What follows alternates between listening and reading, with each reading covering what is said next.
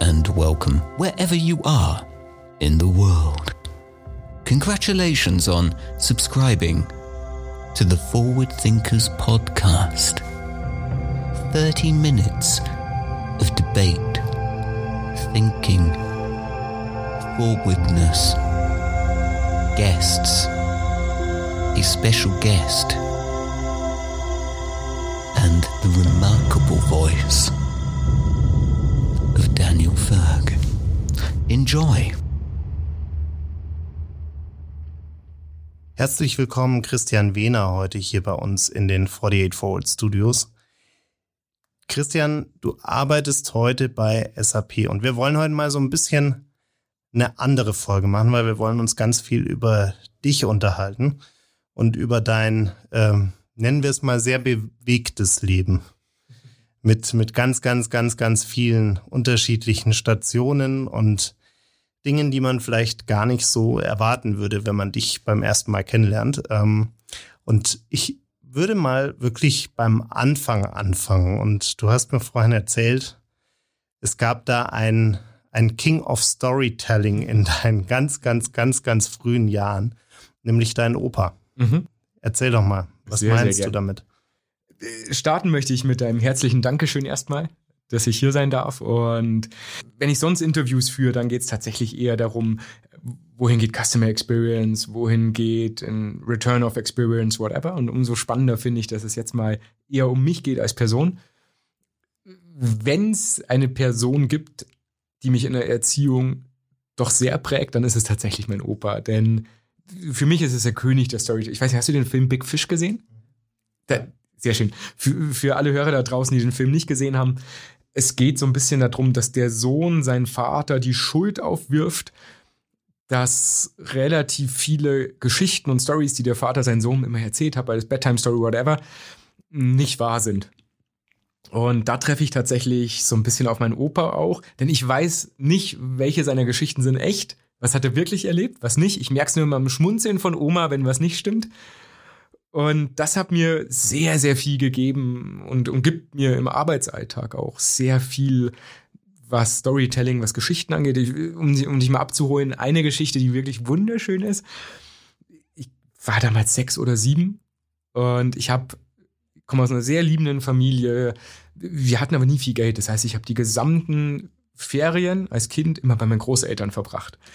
Und dann stand ich im Bad und habe irgendwie alles zusammengeschüttet, was du dir vorstellen kannst. Also vom Rasierschaum über Parfum, über Kalgon-Tabs, whatever. Also ich habe alles in die Schüssel geschüttet, das schön verrührt und bin dann zu Opa gegangen, der zu dem Zeitpunkt schon keine Haare mehr hatte und sagte, hey Opa, ich habe was für dich, ich habe ein Haarwuchsmittel erfunden. Und du wirst es lieben. Und mein Opa war nicht verlegen zu sagen, na, dann massier es mal schön ein. Das heißt, ich habe das Ding genommen, habe es meinem Opa auf den Kopf massiert und er sagte, hey, das muss schön in die Wurzel, es ein. Und nachdem ich das getan habe, meinte er, okay, jetzt räumen wir das ganze Zeug wieder auf, machen wir wieder klar Schiff und dann gucken wir, was passiert ist. Und wie ich wieder zurückkomme, nachdem ich sauber gemacht habe, hatte mein Opa tatsächlich Haare auf dem Kopf. Und Oma sagte dann, ja, jetzt, zieh doch mal dran, wir möchten auch, auch gucken, ob es wirklich was ist. Und ich ziehe an den Haaren und die sind fest. Und es war für, ich, ich glaube, bis ich, boah, 13, 14 war, habe ich wirklich geglaubt, dass ich ein Haarwuchsmittel erfunden habe in dem Moment. Ich war unglaublich stolz.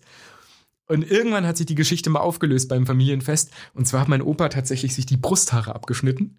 Und meine Oma hat sie mit Sekundenkleber auf seinen Kopf geklebt. und ja, das war wirklich, glaube ich, so der, der erste Moment, wo ich wirklich mit Verpackung, mit Content, mit Storytelling in Erfahrung kam, sehr früh. Und das bis heute als sehr, sehr hohes Gut angehe. Und ich glaube, im Marketing, was ja auch so ein bisschen meine Laufbahn ist, ähm, hat mir das sehr viel gebracht, die, die, die Gedanken und die Sichtweisen schon sehr früh mitzubekommen. Sehr gut, ja.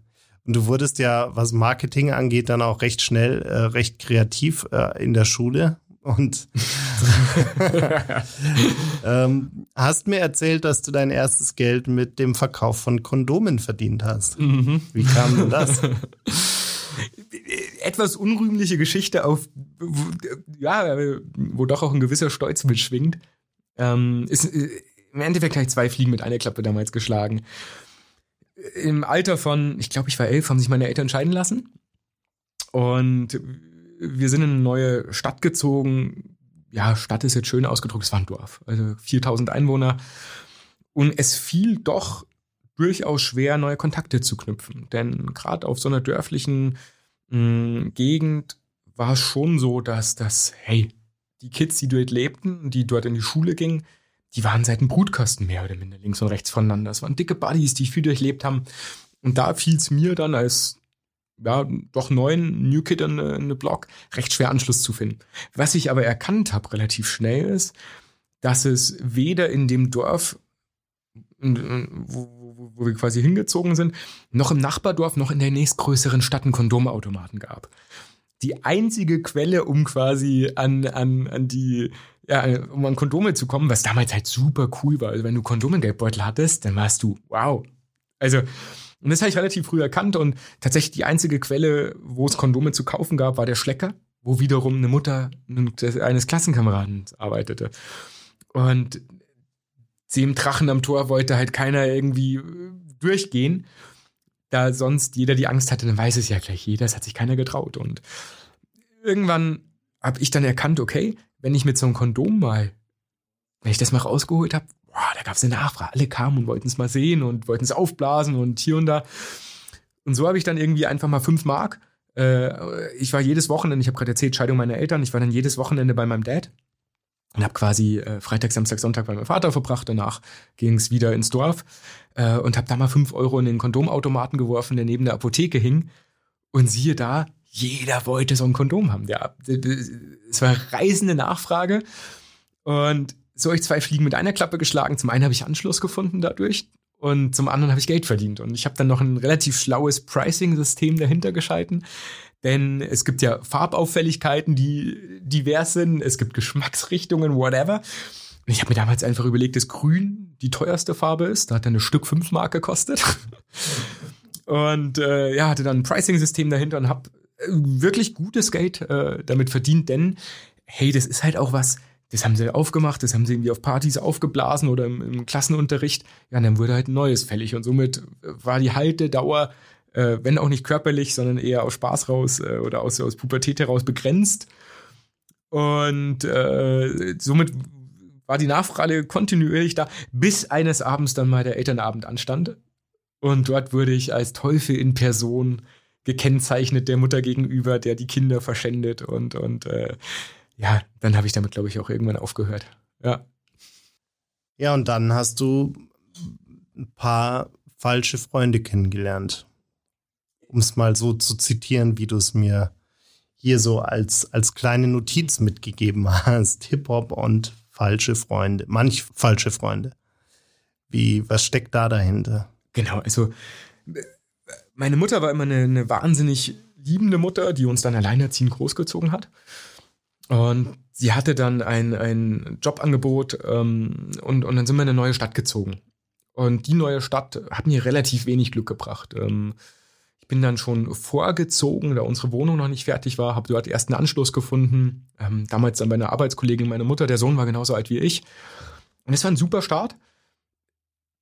Aber ja, wie es dann so sein kann, wenn man einen neuen Abschluss findet. Ähm, ich war dann schon der Außenseiter und habe sehr schnell auch zu Außenseitern gefunden dadurch, ähm, die mich verstanden haben, die sagten, hey, uns geht's genauso wie dir. Und das waren allerdings nicht die Nerds, wie es häufig so ist, ähm, sondern ja, da ging es dann sehr viel um, um, um, um Hip-Hop, um ja, dumme Jungenstreichs, die man macht. Und äh, das war dann eine spannende Zeit. Ähm, größtenteils waren das dann Rabia, hieß beispielsweise einer. Äh, also schon eine Zeit, die, die, in der ich sehr viel interkulturelle Erfahrungen gemacht habe, die mich bis heute prägt, muss ich sagen. Ähm, also ich glaube, gerade das Thema Social Hopping finde ich sehr, sehr wichtig, auch im geschäftlichen Kontext, dass du Mitarbeiter bis Vorstände verstehst und, und mit denen wirklich auf Augenhöhe reden kannst. Demnach, das kam Gutes dabei raus. Was allerdings schlecht dabei war, ist, dass meine schulischen Leistungen hinter jeglicher, also ja, ich war nie ein guter Schüler, sagen wir es mal so. Also ich habe es nie geschafft, eine weiterführende Schule zu besuchen. Sprich, ich wurde eingeschult in der Hauptschule und ich wurde ausgeschult in der Hauptschule. Jeder, ja, die Hauptschule, die Ausschulung war dann allerdings ja, relativ früh. Ich wurde mit 14, musste ich die Schule verlassen. nachdem ich tatsächlich äh, einmal freiwillig wiederholt habe und habe sozusagen den, den qualifizierenden Hauptschulabschluss, wenn man ihn so nennen mag, was, was ja schon der Abschluss der Hauptschule ist, nicht mal den geschafft. Ja.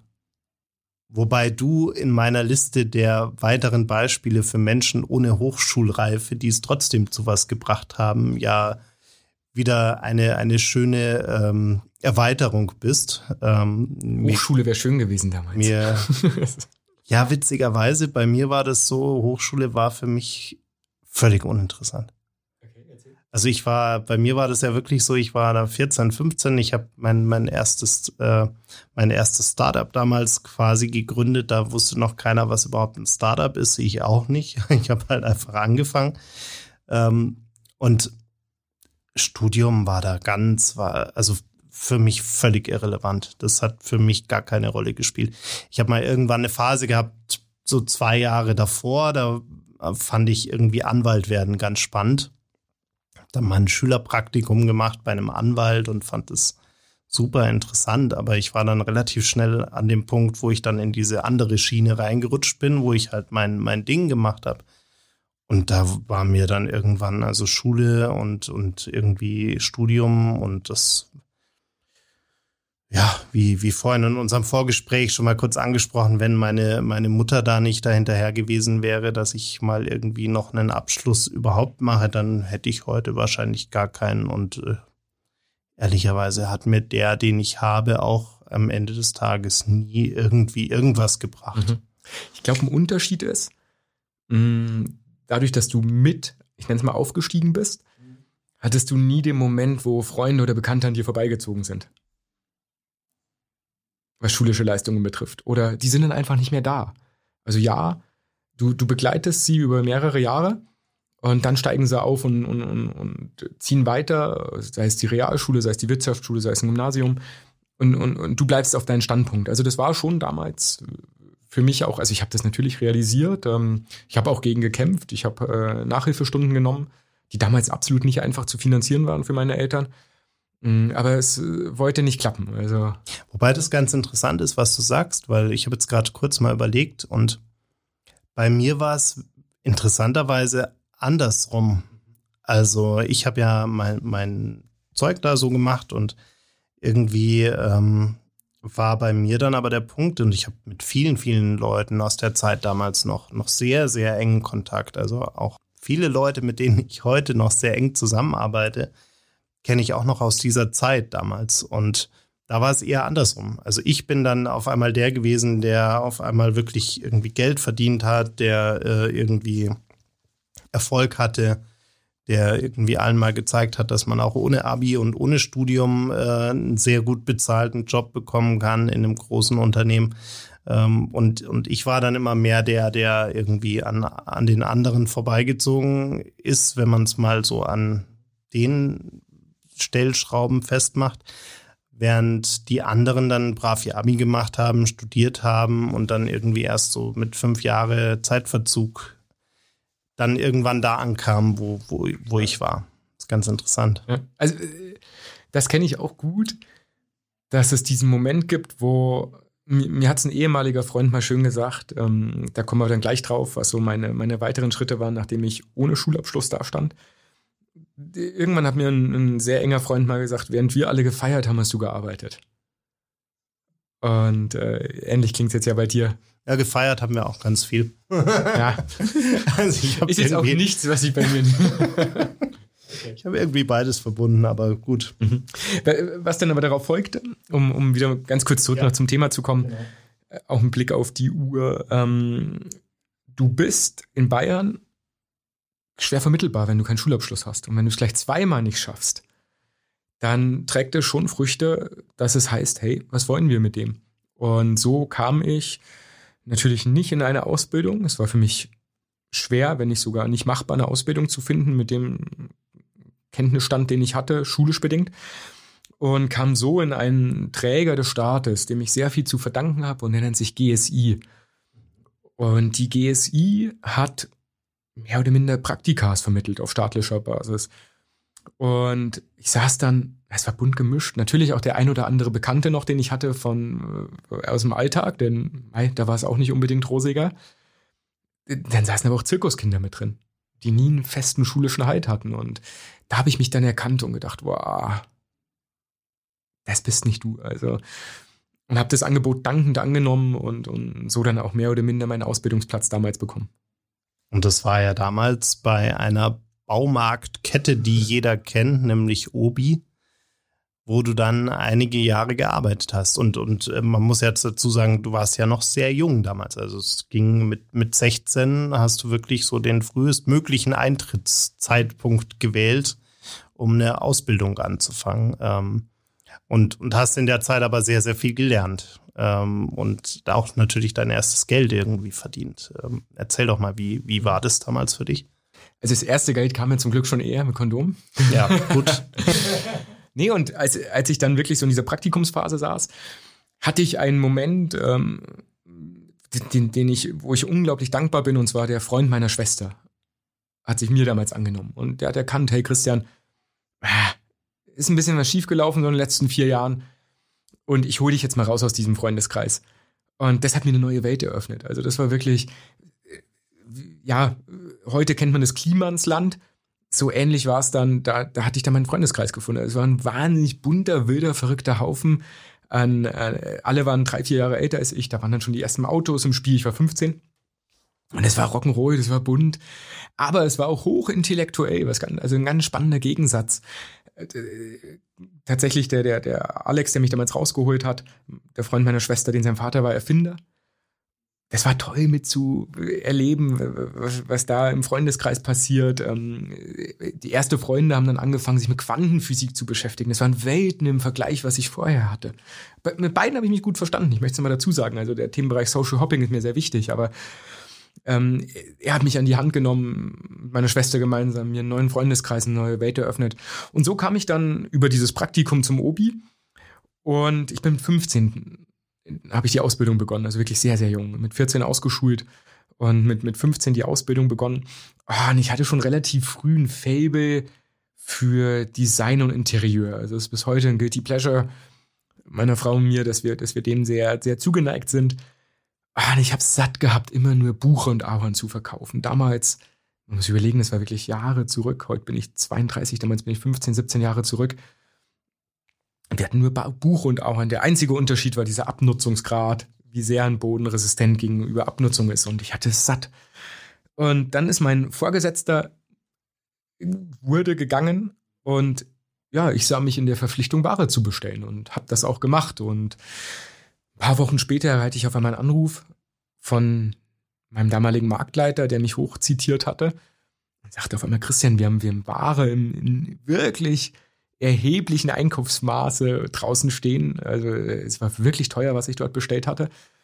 Und er hat mir ein Learning mitgegeben, was ich gerade Käufer Optimism sehr schätze, was ja auch so ein bisschen ins Motto der Konferenz geht. Also das ist auch der Grund, warum ich mich hier so öffne, dass ich dieses Motto so toll finde, Käuferoptimism. Wie eingangs gesagt, das ist jetzt weniger was, was ich sonst im beruflichen Kontext, also ich bin häufig auf der Bühne zu finden, aber gar nicht mit dieser Geschichte, die ich jetzt hier eröffne.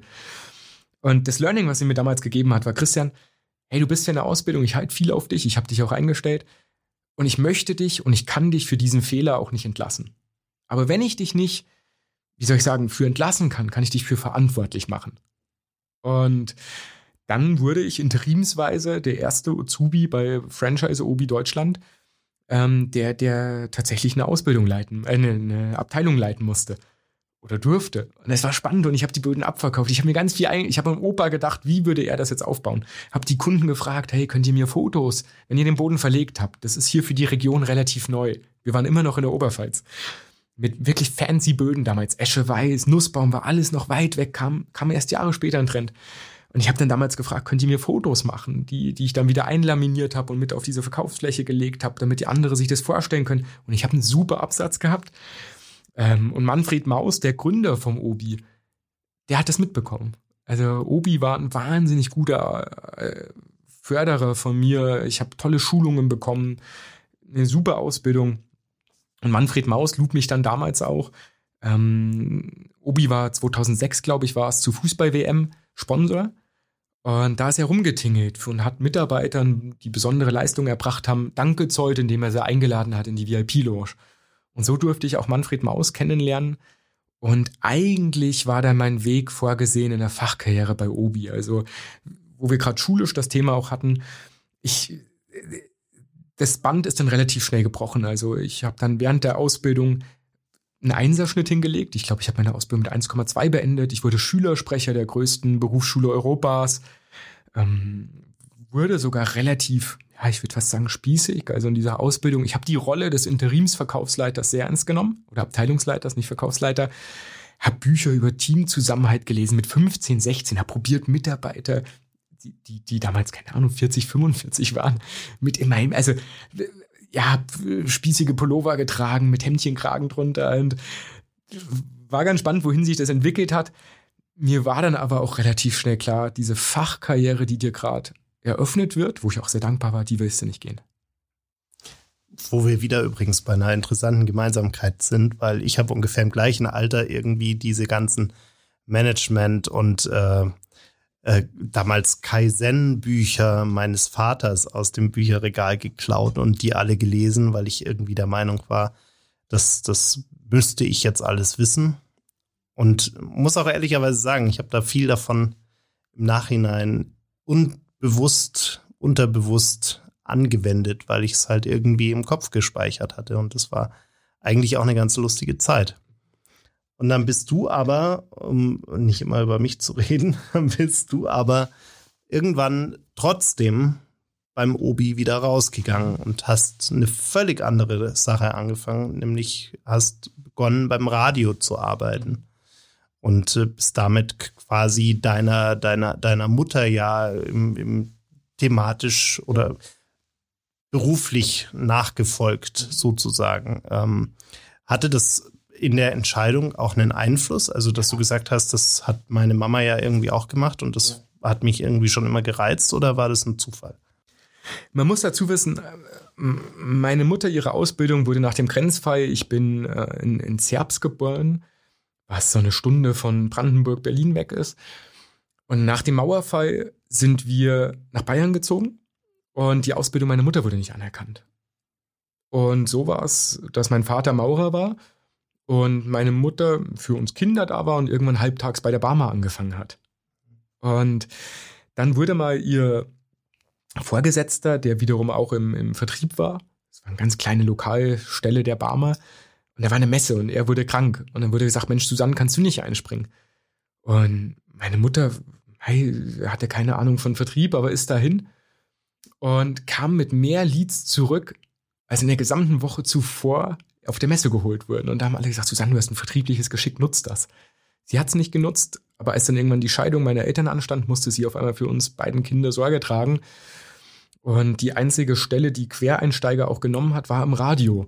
Und so kam meine Mutter damals zum Radio, hat eine wahnsinnige Arbeit geleistet. Ich habe da sehr viel von ihr auch gelernt.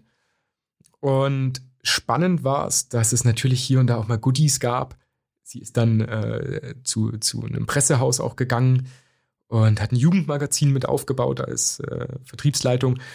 Ja, und dann gab es auch hier und da mal äh, Goodies. Das heißt, ich bin mal auf ein Festival gekommen oder Co. Chiemsee Reggae Summer. Das halt für einen 14-, 15-Jährigen super war, das mal mitzuerleben. Rock im Park, Sonne, Mond und Sterne. Und das hat mir relativ früh dann gezeigt, Christian, da willst du auch mal hin. Also wenn die Goodies dann auch für dich mal nutzbar sind, oder die Kontakte, das, das war eigentlich der Einstieg, weswegen ich dann zum Radio wollte. Und meine Mutter hat dann damals äh, den, den alten Geschäftsführer angerufen, der noch war, wo sie gearbeitet hat, und hat gesagt: Mensch, mein Sohn, der ist bald mit einer kaufmännischen Ausbildung fertig und er wird gern bei dir anfangen. Und da ich meine Mutter sehr viel zu verdanken und äh, Mischer Salzmann ist ein super Typ gewesen. Also ist er auch heute noch. Er leitet noch die Radiostation. Und man darf nicht vergessen, Lokalradio von 17 Jahren war eine Gelddruckmaschine. Also Wahnsinn, was, was, was da lief im, im Marketing. Aber du hast ein Territory-Business. Das heißt, die Gebiete sind vergeben. Und wenn du nicht Glück hast, dass gerade ein Gebiet frei wird, dann kommst du da nicht rein. Und in der Zwickmühle war ich. Das Mischer sagte, Christian, ich hätte dich gern. Ich sehe, du hast die Gene deiner Mutter. Mm, aber ich habe nichts frei. Und dann haben wir uns wirklich auf einen Deal geeinigt, der bis heute, wie er sagt, er würde ihn nicht nochmal machen, weil er einfach zu ausbeuterisch war. Ich habe dann meine wirklich, ähm, ich fühlte mich gegeißelt in dem Gedanken beim Obi eine Fachkarriere zu machen. So dankbar ich auch war für all die, also für den Einstieg, für die Fortbildung, für die Weiterbildungen, aber ich fühlte mich gegeißelt in den Gedanken. Und habe dann die, das doch gute Angebot der auf lange Sicht wahrscheinlich Fachkarriere beim Obi ausgeschlagen um für 550 Euro brutto Fixum ohne Kundenstamm beim Radio anzufangen. Also wirklich das gesamte Net New Name Business abgrasen als, als Firmenwagen, der mir damals auch versprochen wurde, ja, der fiel dann auch nicht so rosig aus wie gedacht. Das war dann Daihatsu Fuare. Und so fing ich dann beim Radio an. Und hast dann gleichzeitig auch daraus die Liebe zum guten Essen ähm, entwickelt, die uns auch wieder verbindet. ja. Und ähm, hast aber gleichzeitig dann auch irgendwann eine Anzeige wegen Förderung der Prostitution bekommen. Ähm, und damit bist du der erste Mensch, den ich kennenlerne, der so eine Anzeige bekommen hat. Wie, was muss man denn da verbrochen haben? Das ist jetzt wiederum was, worauf ich nicht sehr stolz bin. Aber der Weg dahin war spannend. Also, es ging immer darum, hey, ich musste wirklich Neukunden aufbauen. Und wenn man sich im damaligen Zeitalter gegen Radio entschlossen hat, war das nicht der erste Kontaktversuch, denn das war ein Medium, was, was aufblühte, gerade regional. Und meine gesamte Arbeit, ich war damals im Sales, aber ich habe nie Sales betrieben, sondern es ging immer wirklich darum, ich habe eher Agenturleistung betrieben, also kreative Sonderwerbeformen aufgebaut. Ich komme gleich drauf, was das mit der Prostitution dann auf sich hat. In, in Sachen Kulinarik war es tatsächlich so, dass es äh, in Bamberg gibt es eine hohe Dichte an guter Restaurants. Es ist eine Touristenstadt mit sehr viel Historie. Das heißt, Leute sind gewillt, auch gerne gut Geld an einem Abend zu lassen. Und mir wurde immer wieder gesagt, Christian, wir haben eine Schwellenangst. Und Radium, Radio war ein Medium der breiten Masse. Und die Sonderwerbeform, die ich dann mit der Hilfe eines, eines Unternehmens aus Regensburg geschaffen habe, war, dass wir ein Gutscheinsystem entworfen, entworfen haben für hochpreisige Gastronomie. Sprich, der Werbepartner, das, das, der Gastronom gibt Gutscheine im Wert von 50 Gutscheine im Wert von 50 Euro, die wir als Sender auf eigene Rechnung verkauft haben für den halben Preis. Das heißt, es war eine Win-Win-Win-Situation. Damals gab es Coupon alles noch nicht. Also man konnte sich kreativ ausspielen. Und eines Tages, ja, ich musste mein Daihatsu tanken und bin zu einer Tankstelle und da mussten wir an den Großkundenschalter, da wir einen Rahmenvertrag mit dem Radiosender hatten. Und als ich denn da wartete, bedient zu werden, sah ich auf einmal, dass da eine Visitenkarte eines Bordells auslag. Und auf der stand, stand ein ganz spannender Satz, und zwar, hey, Bamberg ist eine sehr verwinkelte Stadt, die wurde vom Krieg verschont. Und genau darauf haben sie Bezug genommen und, und meinten, hey, wir wissen, ihr könnt mit euren 40, 70 Tonnen, ich weiß nicht genau, wie groß äh, die Ladefläche ist oder ist ja auch egal. Also wir, wir wissen, ihr könnt mit euren großen Gefährten nicht durch diese enge Altstadt fahren. Demnach bieten wir euch den Service, dass wir euch gratis mit dem Taxi hinfahren. Und dann dachte ich, wow, ein Bordell, was Werbung macht. Das fand ich spannend, weil ich war auf Neukundensuche. Es war kurz vor Weihnachten, habe das einem Redakteur erzählt und er fand es spannend und hat gesagt, er würde eigentlich gern mal auch eine, eine Serie machen, eine Radioreportage, ähm, wie es Prostituierten zu Weihnachten ergeht, wie dieses Business dort läuft. Und so habe ich dann Kontakt aufgenommen. Und dann kam wieder der, der, das Grüne hinter den Ohren hervor und ich hatte die Idee, Mensch, es gibt doch auch das Verkehrssponsoring. Und er hatte dann einen kleinen Spot geschrieben, der da hieß, der Verkehr wird präsentiert von, jetzt kommt der Bordellname, den ich hier nicht nenne, und dann hinten raus, erotische Fantasien und du bestimmst die Richtung.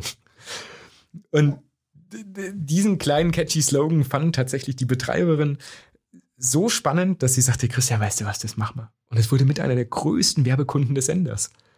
Allerdings gefiel oder missfiel das natürlich diversen Hörern, da es auch tagsüber lief was ich mir sicherlich auch anleiten, ankreiden lassen muss. Mm, und daraufhin folgte dann eine Anzeige, der im Übrigen nicht stattgegeben wurde. Also auch heute läuft in Bamberg noch der Spot. Aber ja, so trudelte mal eine Anzeige wegen Förderung der Prostitution ins Haus. Großartig.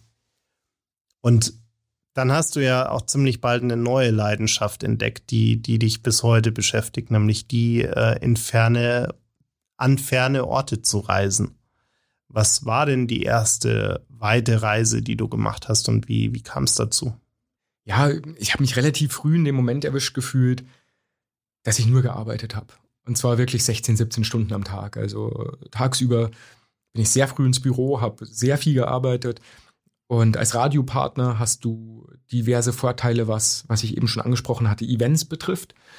Und ich habe das aber für meine, für meine Kundenpflege genutzt. Das heißt, ich war bestimmt viermal die Woche in der, in der örtlichen Arena, seien es Basketballspiele, seien es ähm, Konzerte und habe dort meine Kunden einladen können, denn wir hatten eine feste VIP-Lounge und habe mich dann aber irgendwann wirklich auch erwischt gefühlt, dass ich nur noch gearbeitet habe. Ähm, das große Glück war, dass ich tatsächlich noch während meiner Zeit beim Obi meine große Liebe und heutige Frau Katharina kennengelernt habe, die mir doch zu verstehen gegeben hat, hey, Arbeit ist nicht alles. Und so habe ich irgendwann dann meinen Rucksack gepackt. Ich habe ganz klassisch begonnen, Thailand zu bereisen. Das Spannende ist, ich hatte überhaupt keine Englischkenntnisse, da irgendwie meine, mein Schulenglisch drei Jahre, glaube ich, war. Ähm, und, und bin dann dorthin geflogen und habe relativ schnell gemerkt, mh, hm, das ist mir irgendwie zu sehr an der Oberfläche gekratzt. Und meine nächste Reise sollte dann nach Myanmar gehen, was zu damaliger Zeit noch eine, eine, eine Militärdiktatur war. Also man durfte den Namen der heutigen Friedensnobelpreisträgerin Aung San Suu Kyi nicht aussprechen. Ich glaube, der Preis wurde wieder aberkannt. Glaube ich ja. Sie sitzt heute in der Regierung und äh, wird jetzt sehr politisch, aber äh, meine zweite Reise führte mich in eine Militärdiktatur und habe da relativ schnell dann gemerkt, wie wunderschön es ist, auf Wege zu treten, die noch nicht begangen sind, wie groß der Austausch ist, wie groß die Hoffnung ist. Und das ist bis heute eine große Leidenschaft von mir, dass ich ähm, einmal im Jahr habe ich das Gentleman Agreement bei meiner Frau, dass ich noch alleine verreisen darf. Und da suche ich mir ganz gezielt Orte aus, die mich aus meiner Komfortzone holen. Also ich suche mir Orte aus, die gerade im Wandel sind. Das ist das eine Parameter. Und das zweite Parameter ist, dass diese Orte oder Länder bestenfalls auch im Wandel to the good sind. Und dann hat es dich ja auch an einen Ort geführt, der ja durchaus auch positiv zu sehen ist in dem Kontext, aber nicht ganz so abenteuerlich ist, nämlich München. ja. Und hast angefangen, hier bei Radio Arabella zu arbeiten. Und ähm, bist hier in München tatsächlich dann, dann wirklich auch angekommen. Ähm, und Ziel war wahrscheinlich auch am Ende des Tages irgendwie eine, eine größere Stadt einfach mal zu erleben. Aber das war ja irgendwie auch alles wieder Zufall. Ja, das war's. Also die, um das Reisethema noch ganz kurz zu Ende zu bringen, inzwischen führt es mich in Länder. Ich war kürzlich in, in Usbekistan zum Beispiel, habe äh, den Nordirak bereist während des Referendums, der Abspaltung. Ähm, Kolumbien, als die Friedensgespräche mit der FARC aufgenommen wurden. Also bin da sowohl alleine als auch mit meiner Frau unterwegs.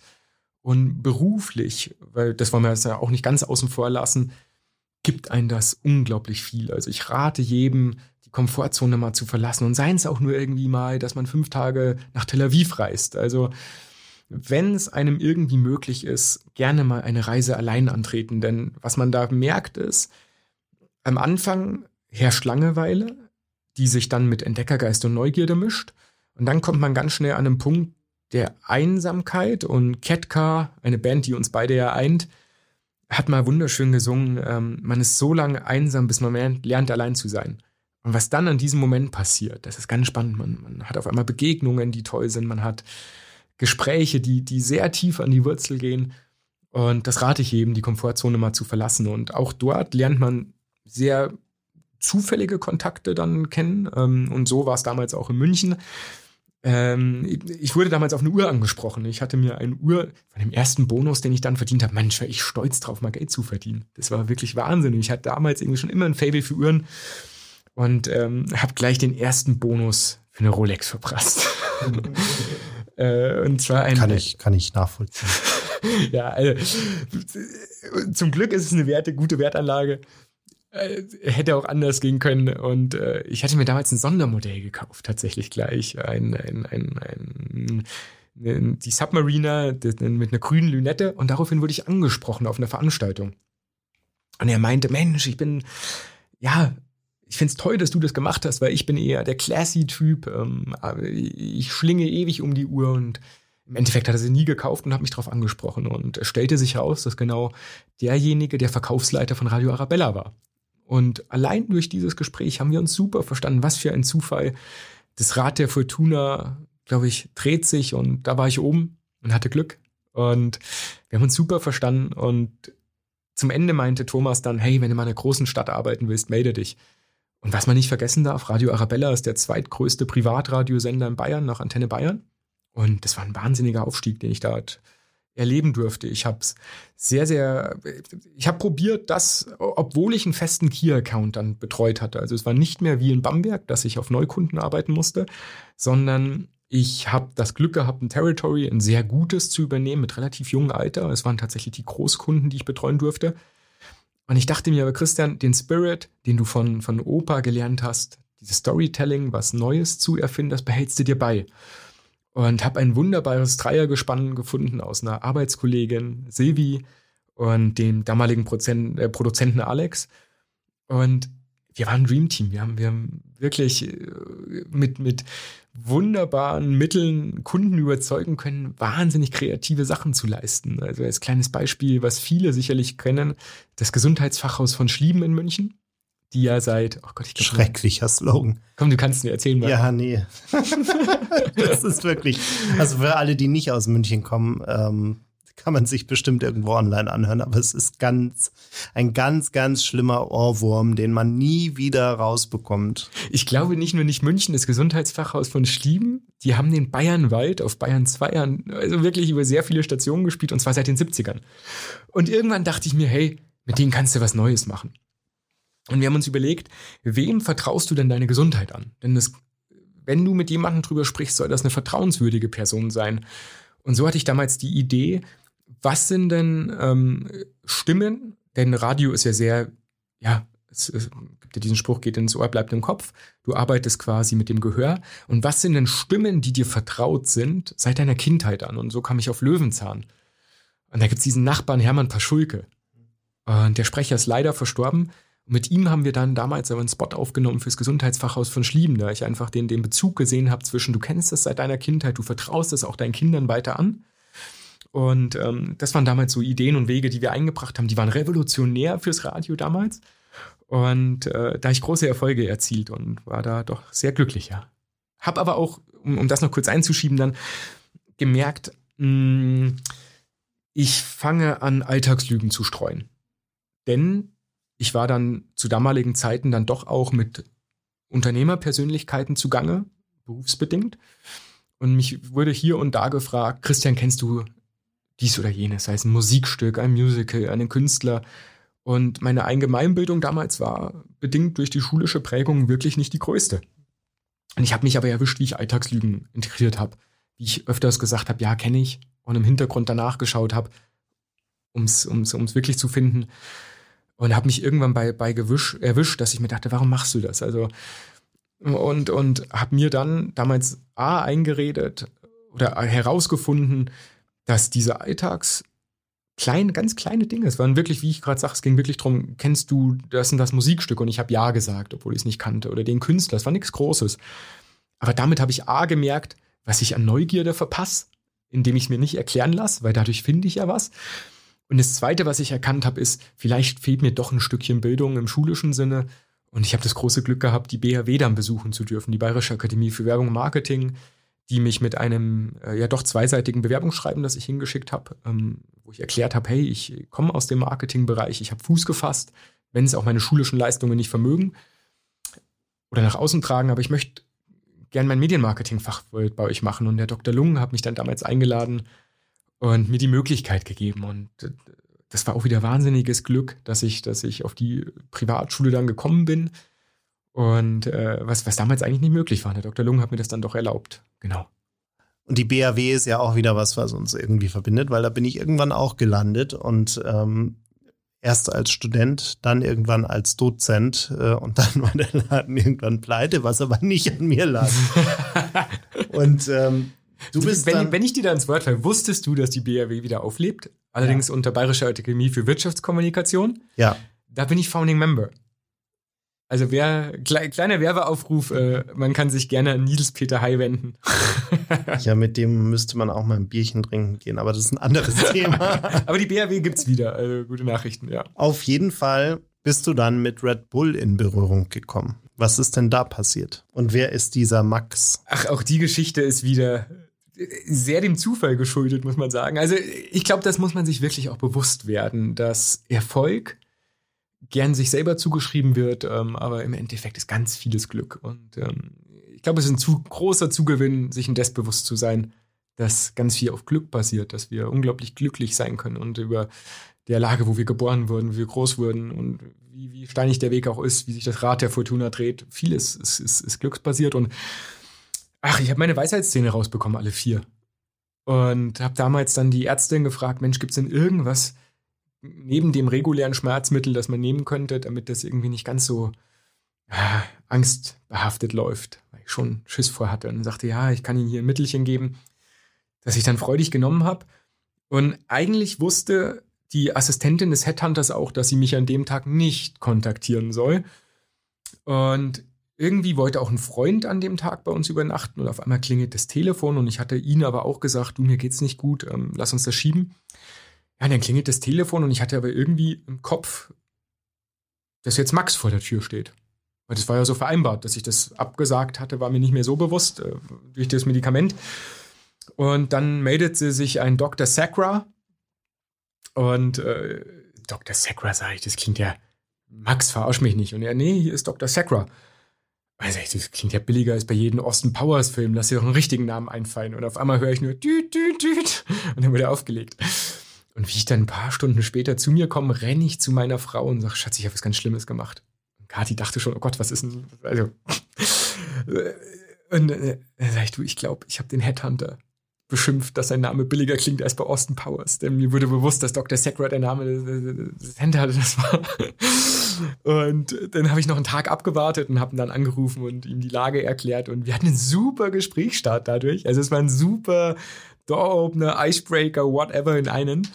Und er hat mir damals dann, äh, Mathe-Schitz hat das Red Bull Media House aufgebaut und Mathe-Schitz hat mit Absicht nach Leuten gesucht, die Media beherrschen, die Marketing beherrschen.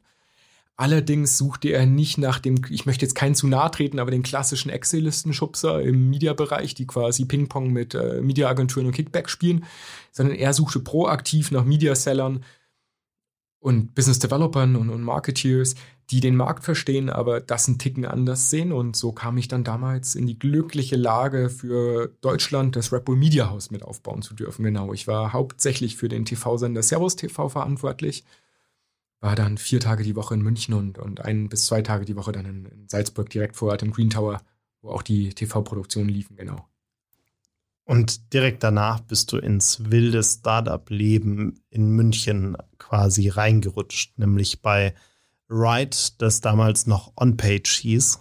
Mhm. Und was hast du denn da gemacht? Und vor allem, was für eine Umstellung war das für dich auch, ähm, aus diesem ja durchaus schon, wenn auch innovativ, aber, aber Corporate-Umfeld in so, so ein wirklich junges, damals noch sehr junges Startup reinzurutschen? Ich meine, wie viele Mitarbeiter hatten die damals? wow, ich war Early Stage Employee. Ich glaube, unter den festen Mitarbeitern war ich dann unter den ersten fünf, ersten sechs, irgendwie sowas, ja. Der, der größte Schritt, also der Kontakt zur BA, äh, zu, zu OnPage kam auch über die BAW.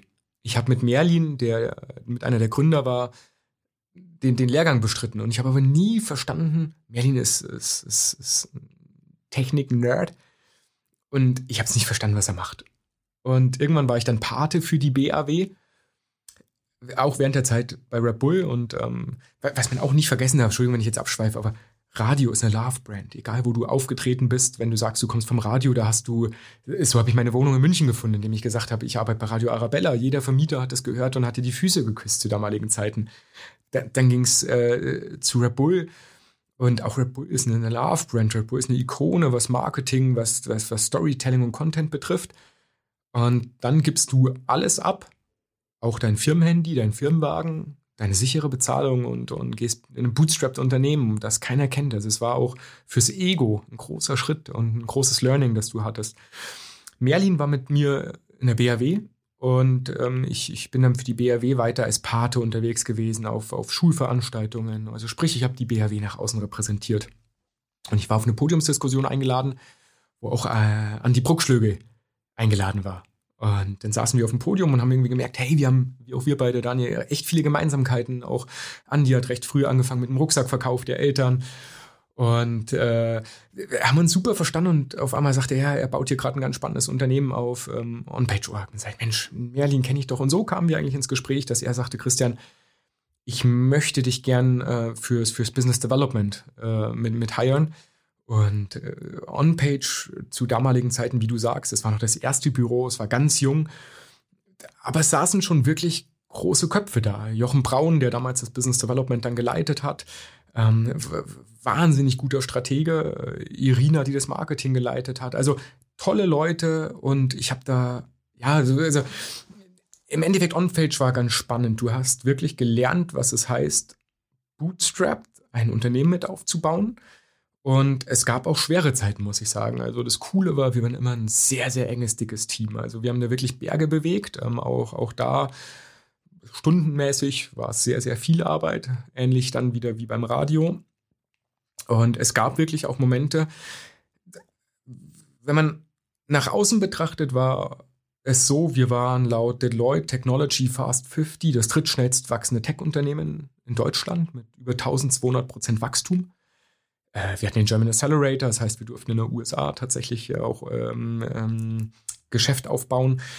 Nach innen war es natürlich, du bist bootstrapped, du musstest um jeden Deal kämpfen. Und natürlich gab es auch mal die ein oder andere strategische Entscheidung, die keine Früchte getragen hat. Und dann gab es Momente, wo am Monatsende sich wirklich zusammengesetzt wurde und gesagt, Christian, die strategische Entscheidung, die wir gemeinsam getroffen haben, ging jetzt nicht auf. Wir können uns aber nicht noch so einen Monat leisten. Und dann hieß es, jetzt hol mal beide Monate rein, was verständlich war, was ich auch, also ich habe da nicht beleidigte Leberwurst gespielt ähm, und gesagt, wie könnt ihr das machen, sondern du sitzt im selben Boot, du weißt, was du da aufbaust. Und ähm, dann hieß es tatsächlich innerhalb eines Monats die, den, ja, den, den Umsatz von zwei Monaten reinholen. Und das ist mir am Monatsende dann nicht geglückt. Und dann saß man da und es ging nicht, nicht um viel. Aber es war trotzdem so, dass das Ziel, das gesetzt wurde, gemeinsam, muss ich dazu sagen, es wurde nicht unfair gespielt, sondern, aber das wird nicht erreicht. Und da war es 18 Uhr und 18 Uhr war die Deadline. Und dann hieß es, wie geht's jetzt weiter? Und dann kam mir die Idee, dass wir ja, also im Endeffekt muss ich sagen, die war grandios. muss ich mich selber loben. Auch wenn das äh, im Podcast oder allgemein nicht das ist, was gut kommt. Ich glaube, den Satz schneiden wir raus. Ähm, Nee, dann kam mir aber die Idee, hey, du bist in einem internationalen Startup.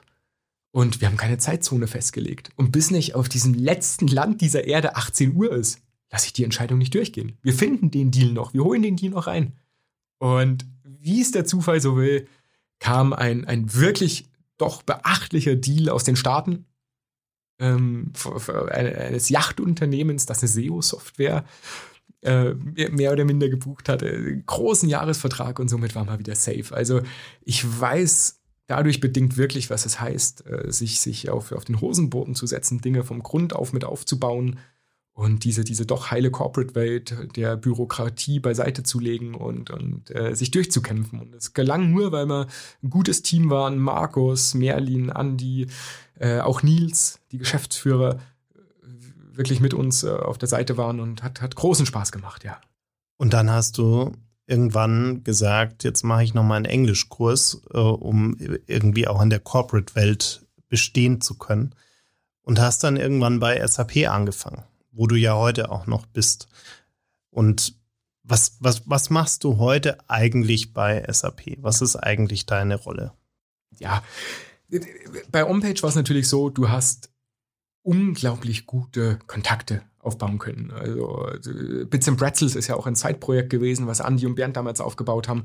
Hey, wir haben damals noch die, die, die Vorhänge im, im, beim, beim Stiegelmeier Platz ähm, abgetackert sozusagen, damit wir ein, Beamerlicht, äh, eine, eine Blende hatten. Das waren alles die Anfänge von Bits and Pretzels. Und da habe ich wunderbare Leute kennengelernt, den äh, Gründer von Mighties, den Fabian, äh, Pip, Klöckner, der, der, der mir heute ein sehr guter Bekannter, wenn nicht sogar Freund ist. Und ich habe dann aber auch gemerkt, ich muss weiterziehen. Und hatte dann ein, ein Jobangebot eigentlich eines Google Ventures Unternehmens.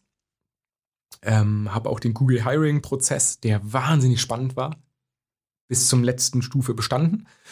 Und hatte dann eigentlich vorgehabt, bei Google anzufangen, beim Google Venture Unternehmen Jetzt habe ich beruflich, seitdem ich bei Radio Arabella arbeite, einen, einen sehr großen Mentor, der mir beiseite ist, von dem ich sehr viel halte, der in der Wirtschaft sehr anerkannt ist.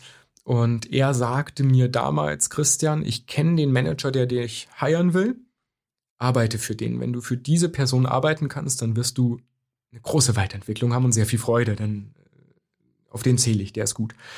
Der Kontakt kam aber nicht über meinen Mentor, was ganz äh, spannend ist. Ähm, ja, und dann war ich eigentlich soweit bei, bei Google Ventures zu unterschreiben, hatte auch den Arbeitsvertrag schon vorliegen. Und auf einmal rief mich mein Mentor an und sagte, Christian, warte mal noch ein, zwei Tage mit der Unterschrift.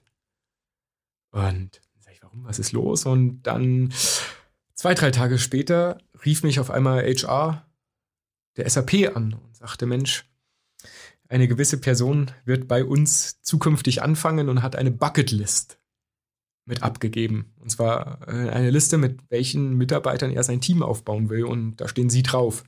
Wir möchten ihnen ein Jobangebot machen.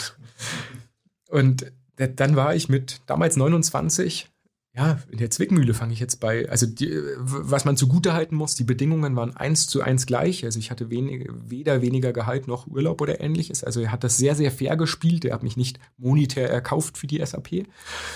Mm, aber der grundlegende Gedanke, warum ich zur SAP gegangen bin, war dann, dass ich mir einen Satz zugute gehalten habe, äh, Andy Bruckschlögel hat mal, als er mich geheiert hat, gesagt, A people hire A people, B people hire C people. Und äh, daraus resultierend äh, fand ich irgendwann mal noch das Zitat, don't pick a company, pick a boss. Und auch wenn Google bedeutend sexier, gerade ich kam so ein bisschen aus dem SEO-Bereich, da ist Google natürlich der, der heilige Gral.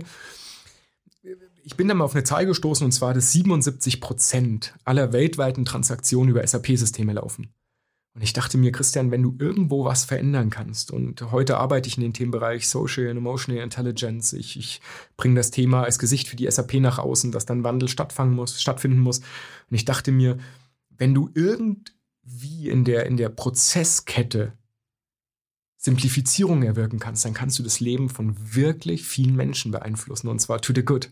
Für mehr Freizeit, für mehr, für weniger Prozess, und das war der Grund, warum ich mich für die SAP entschieden habe. Was ich dann aber auch gemerkt habe, war wieder schulisch bedenkt, fuck, dein Englisch ist, du, du hast ein Traveler-Englisch, das hast du dir selber gelernt auf deinen Reisen. Aber das hat dich auch durch Startup gebracht, weil du da irgendwie auch easy cheesy locker mit Dudes redest. Aber das wird dich in der Corporate-Welt nicht weiterbringen. Und dann habe ich auf eigene Kosten tatsächlich nochmal einen Englischkurs ähm, äh, ja, bestritten sozusagen, um, um einfach so ein bisschen auch Business-Englisch reinzubekommen. Und ja, zahlte sich aus. Ich würde dich gern zum Abschluss nochmal eine Frage fragen, die ich, die ich jedem gerade stelle, der hier sitzt. Und zwar vor allem deshalb, weil wir A Call for Optimism als Hauptthema für unser diesjähriges 48 Forward Festival haben, das im April in München stattfinden wird. Und zwar, was bedeutet eigentlich Optimismus für dich und, und warum glaubst du, dass wir gerade jetzt Optimismus brauchen? Sehr spannende Frage. Auch die Antwort möchte ich gern ausschweifend einnehmen für mich. Mm, Optimismus ist ein Blick nach vorn, der wiederum Innovationen schafft. Und ich glaube, dass äh, uns sehr daran gelegen sein sollte, dass wir Umgebungen schaffen, in denen Innovation, eine positive Sichtweise nach vorne per Design existiert und nicht per, per Exception, wie es allzu häufig ist. Und wir beschäftigen uns sehr, sehr viel damit, dass wir, wenn man Zukünfte und auch positive Zukünfte in drei Horizonte unterteilt nach dem alten, ich glaube, Deloitte-Modell, ähm, dann kannst du Zukunft in drei Bereiche messen. Das eine ist Horizon One, das ist quasi, was stößt du gerade für Zukünfte an, die dein zukünftiges Leben verändern werden. Horizon 2 ist, was resultiert daraus? Was ist quasi eine Zukunft, die schon mehr oder minder klar ist, dass sie kommen wird, ähm, aber noch nicht da ist. Und Horizon 3 ist dann, welche Zukunft gibt es noch nicht? Zwei Drittel der Kids, die letztes Jahr in die Schule kamen, werden einen Job ausüben, der heute noch nicht existiert. Das ist wahnsinnig spannend und da kann man Narrative hinbilden. In welchen Zukunft möchte ich leben? Ich glaube, darin sind wir inzwischen ganz gut geworden, dass wir die, die zukünftigen Entwicklungen grob abschätzen können. Und ich glaube, innerhalb Deutschlands gibt es dafür inzwischen auch ein Verständnis, dass das vonnöten ist. Jetzt gibt es aber auch die Gegenseite. David Foster Wallace, ein wunderbarer Philosoph, ähm, hat, hat eine Abschlussrede mal gehalten, die da hieß This is Water, die lege ich jeden ans Herzen. Und da geht er darauf ein, dass eigentlich so unser Alltag uns am meisten im Wege steht. Äh, ähnlich wie auch dann beim 48 Forward Festival, wo Mark Manson kommt, der sagt, hey, egal worin du gut bist, es gibt einen elfjährigen YouTuber, der darin besser ist. Ähm, also dieses gewisse, ich nenne es mal fast ein bisschen äh, Stoicism. Mm, sprich, wir bewegen, begegnen heute Realitäten, die wir nicht mehr hinterfragen, da sie alltäglich geworden sind, da sie zum Prozess geworden sind, da sie zum Alltag, zum, zum, zum Muster geworden sind. Ray Dalio sagt zum Principle. Und hier rufe ich wirklich auf, brecht aus diesem Knast auf und, und daraus wird sehr viel Positives entstehen. Und jeden Wandel, den ich beruflich durchgemacht habe, auch persönlich, also wir hatten es ja eben, in, in, ich glaube, in, in dem Podcast kam jetzt sehr gut raus, dass ich doch den einen oder anderen Schritt gewagt habe und mich aus einer sicheren Zone rausbewegt habe.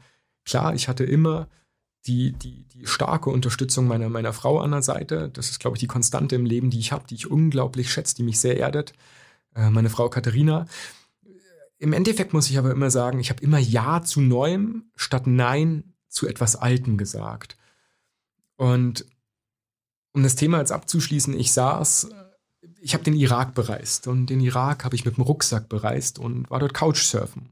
Die kurdische Seite muss man dazu wissen. Herzlichen Dank in dem äh, Abschnitt ganz kurz noch an Enno Lenze. Er hat mich über einen Podcast nämlich auf, auf den Nordirak aufmerksam gemacht. Und dann dachte ich, Christian, da musste hin. Und ähm, ich saß dann in einem Park und habe das Buch gelesen, ähm, Das Café am Rande der Welt. Auf Englisch die internationale Ausgabe, der Originaltitel ist The Y Café. Im Buch, ja, mei, kann man mal gelesen haben, muss man nicht. Eine Frage, die darin aber gestellt wird, ist, warum bist du hier? Und ich habe mir diese Frage gestellt und dann klingelte mein Handy und ich habe gemerkt, Wahnsinn, wie viele Nachrichten reinkamen, seitdem du publik gemacht hast, dass du gerade im Irak bist. Und ganz viele Leute haben mir geschrieben auf diversen Kanälen und manche haben sich Sorgen um mich gemacht, manche haben äh, das als sehr positiv empfunden und, und gesagt, du traust dich was.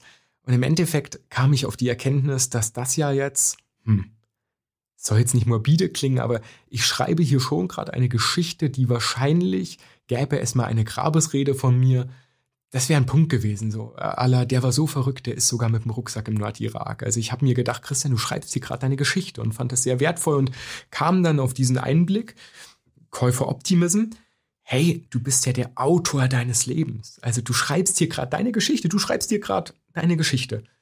Du bist also nicht der Actor, nicht der Schauspieler, der aus, die ausübende Kraft, sondern du kannst selber deine, deine Geschichte schreiben und war mit dem Gedanken sehr, sehr stolz, bin Bierchen trinken gegangen und auf einmal kam das Ego auf einmal kam die Realität und die sagte mir, wie arrogant kannst du denn überhaupt sein? Denn meine, meine Schwiegermutter, die, die ich sehr geliebt habe, ist zwei Monate, zweieinhalb Monate vorher an, an Nierenkrebs gestorben. Und die Geschichte hätte ich nie geschrieben. Ich hätte sie als liebende Großmutter irgendwann geschrieben. Ich hätte sie als, als äh, tolle, grauhaarige Frau in grün blühenden Wiesen geschrieben, aber, aber nein, das hätte ich nicht geschrieben. Und dann kam der Alltag zurück und die Erkenntnis, Käufer Optimism, die ich daraus aber gezogen habe, ist, hey, seh dich als Regisseur deines Lebens. Du bist nicht der Autor. Also der Autor ist vielleicht was Höheres. Das ist für den einen das Universum, für den anderen Quantenphysik, für den dritten vielleicht eine, eine Gottheit, whatever. Für manche Pizza. Es gibt was, was größer ist als du selbst. Ähm, und manche Geschichten sind dir vorgegeben. Bei mir war es beispielsweise äh, vielleicht der Einschnitt der Scheidung meiner Eltern. Manche Dinge sind dir vorgegeben. Aber sehe dich nicht als, als, als reine ausführende Kraft, als, als, als, als Actor, sondern erkenne dich als Regisseur, der Geschichten geschrieben bekommt. Und der Regisseur, der gibt jetzt vor, okay, in welcher Szene möchte ich dann das Ganze spielen? Soll es im Regen spielen? Soll es in der Sonne spielen? Mit welchem Set möchte ich denn meine Schauspieler? Wer soll mit mir auf der Bühne stehen? Das kannst du dir aussuchen. Du kannst bestimmen, welche Freunde, welche Arbeitskollegen du haben möchtest. Also du bist sehr stark in der aktiv, der, in, in, in ein handelnder Part. Und ich glaube, wenn man, wenn man das mal inne hat, dieses Denken, dann ist es sehr wertvoll. Und als abschließenden Satz möchte ich vielleicht noch mitgeben, einen Satz, der mich doch sehr prägt, der da heißt, im Herzen sind wir alle barfuß. Danke dir. Und wer dich mal live und in Action sehen möchte, der muss zum 48 Forward Festival kommen im April. Da wirst du nämlich spätestens wieder auf der Bühne stehen. Und ähm, ja, vielen Dank für das Gespräch. Freue mich sehr. Herzlichen Dank. Bye bye.